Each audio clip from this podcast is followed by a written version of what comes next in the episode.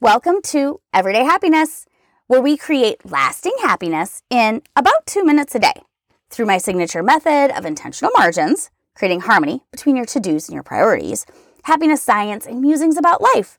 I'm your host, Katie Jefcoat, and yesterday we discussed the history of New Year's resolutions and the sad fact that only 9 to 12% of people actually keep their New Year's resolutions even when 52% of people thought that they would be successful.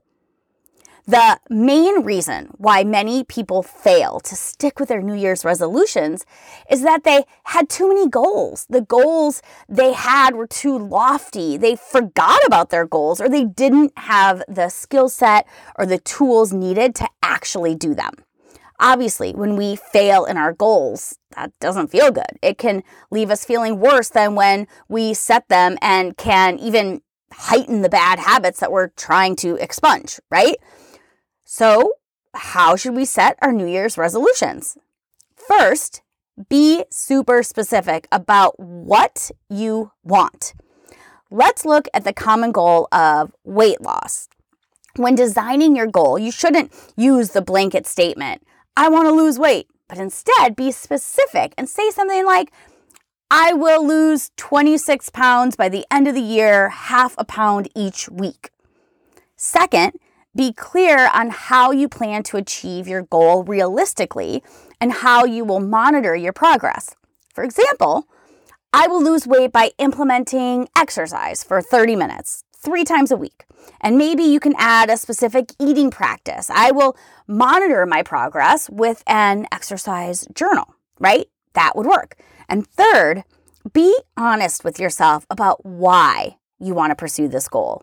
People often set lofty goals, but don't have the light your hair on fire motivation, right? You need a powerful why behind your resolution. Like, I want to play more with my daughter. I don't want to uh, raise my cholesterol or I don't want to get on cholesterol medication, right? I want to feel healthier. Remember, your New Year's resolution and this goal doesn't have to be the standard weight loss or make more money, but instead it can be an internal, emotional, or a mental goal, such as being more grateful, providing forgiveness, or pursuing social bonds that may have gotten left behind. So I encourage you to look at what you need most rather than what you want or what society tells you that you should want. To gain better insight into my own reflections, I created the reflections and intentions, like fillable, printable resource because I needed it. I needed to clean and I needed this thoughtful process to just cleanse. But I needed prompts and a score pad so I could pat myself on the back and use those intentional margins to think about how I want to be intentional in walking through this next year. So I created this for myself and I have it on my website so you can get a free copy of it too if you want. Just hit the link in my show notes.